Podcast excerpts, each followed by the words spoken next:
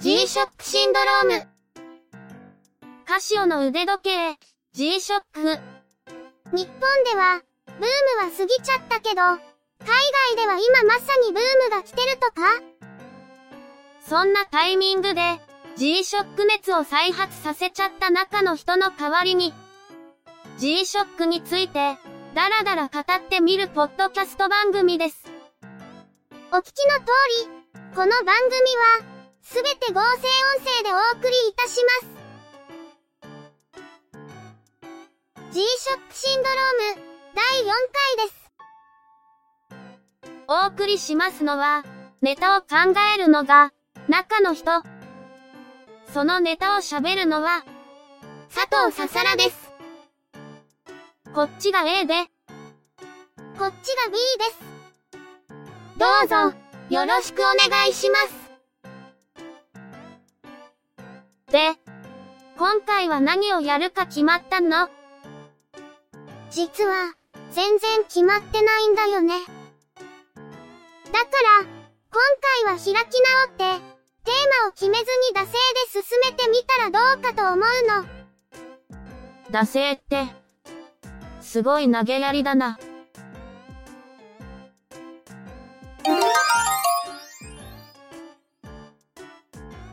G-SHOCK が発売されてから、もう30年過ぎてるけど、販売が終わったモデルが欲しい場合、どうしたらいいと思う？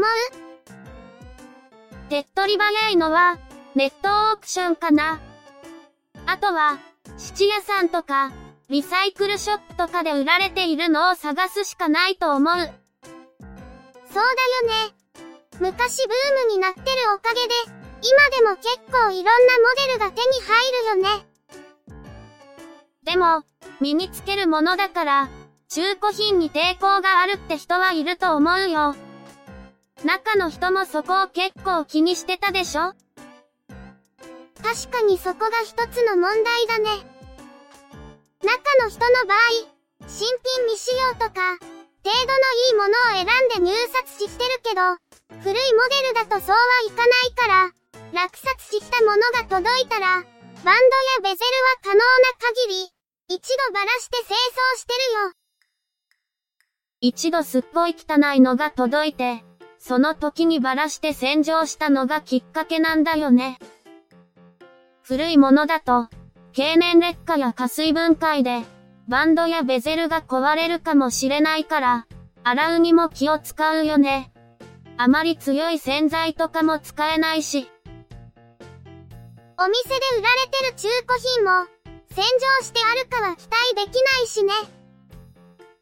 次のトピックにも関わるんだけど、質屋さんで買ってきたものは、ベゼルはそれほどじゃないんだけど、バンドが傷だらけだったから、部品を取り寄せて交換したんだよ。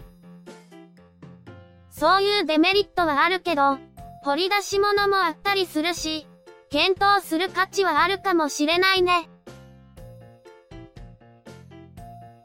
次は、部品交換の話さっき話したのは、バンドの交換なんだけど、ネットを探してみると、結構ベゼルやバンドの販売ってされてるみたいだね。でも、さすがにもう手に入らないモデルもあるでしょそれはまあ当然あるよね。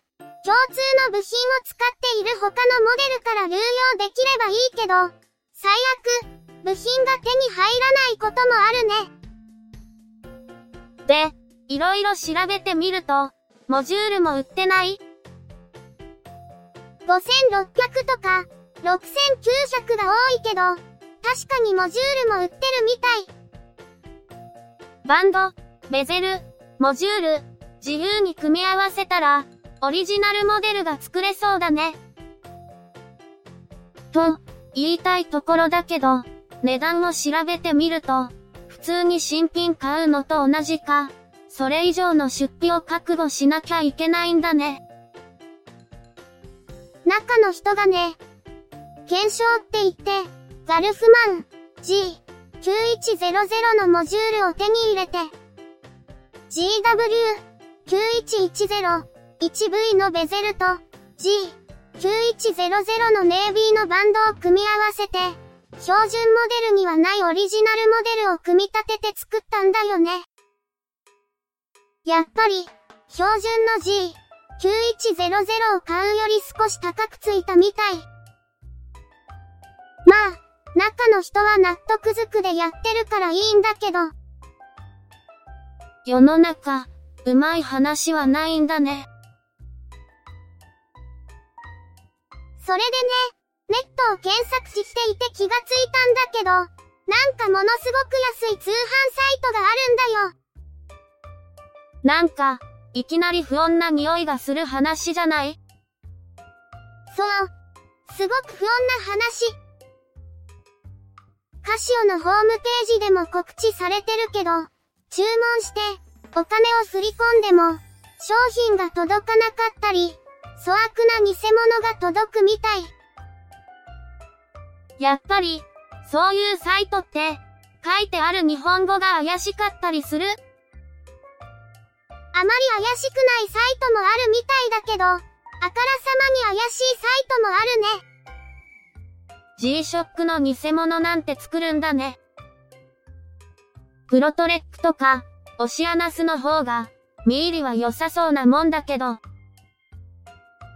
そっちはそっちでやってるみたいだけどね。こういう地雷を踏まないように、気をつけなきゃだね。でも、サイトが一見怪しくない場合は、どうやって見分けたらいいんだろう？支払い先の口座が、お店の法人名義じゃなかったり、お店の責任者の名前と違ってたりするのは、見分けるポイントかもね。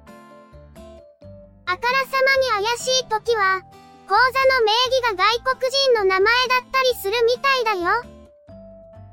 それはわかりやすすぎるね。話は変わるけど、この間、中の人が質屋さんの時計コーナーで掘り出し物を探してたんだけど、ちょっと変なものを見つけたんだよね。何それ？二代目フロップマンの限定モデルなんだけど、フロップマンって人気があるから、平均相場が他のより高いじゃない？だけど、そのフロップマン、なぜかすごく安かったの？目立つ傷があるとか、どっか壊れてるとかだと、値段が下がることはあるよ。バックライトがつかないとか。そう思って、中の人はお店の人に商品を見せてもらったんだよね。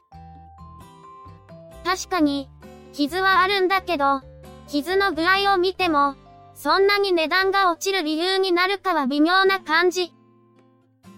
バンドとベゼルがクリアだったから、経年劣化で黄ばんでたんだけど、他にもあったクリアベゼルのモデルを見ても、黄ばんでるからって値段が落ちるってわけでもなさそう。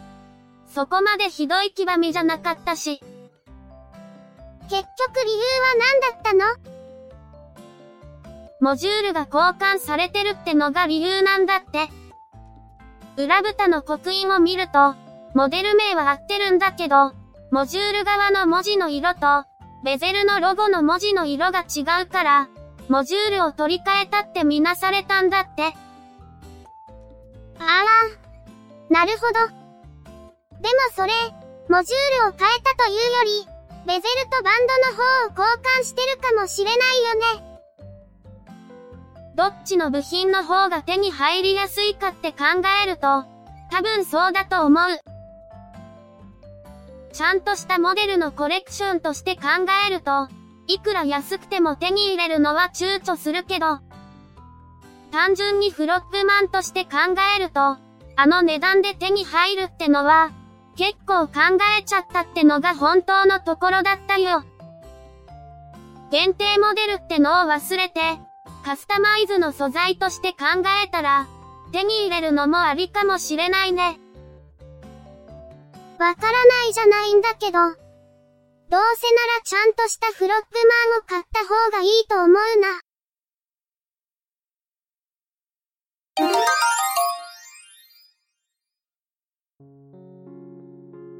本当に惰性で進んでるから、いつも以上にグダグダになっちゃったじゃない。まあ、たまにだったら、いいんじゃないかな。って言ってると毎回こんな感じになりそうだから、ちゃんとネタは用意しときたいね。中の人のやる気次第だね。村っ気があるから、あの人。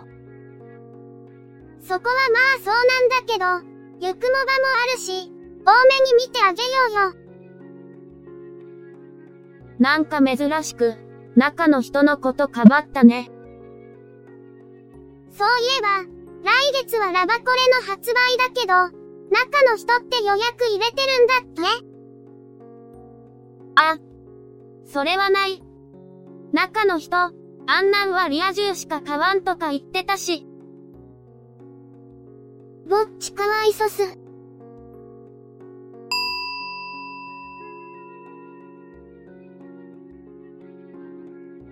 じゃあ、今回はこの辺りで締めていこうか。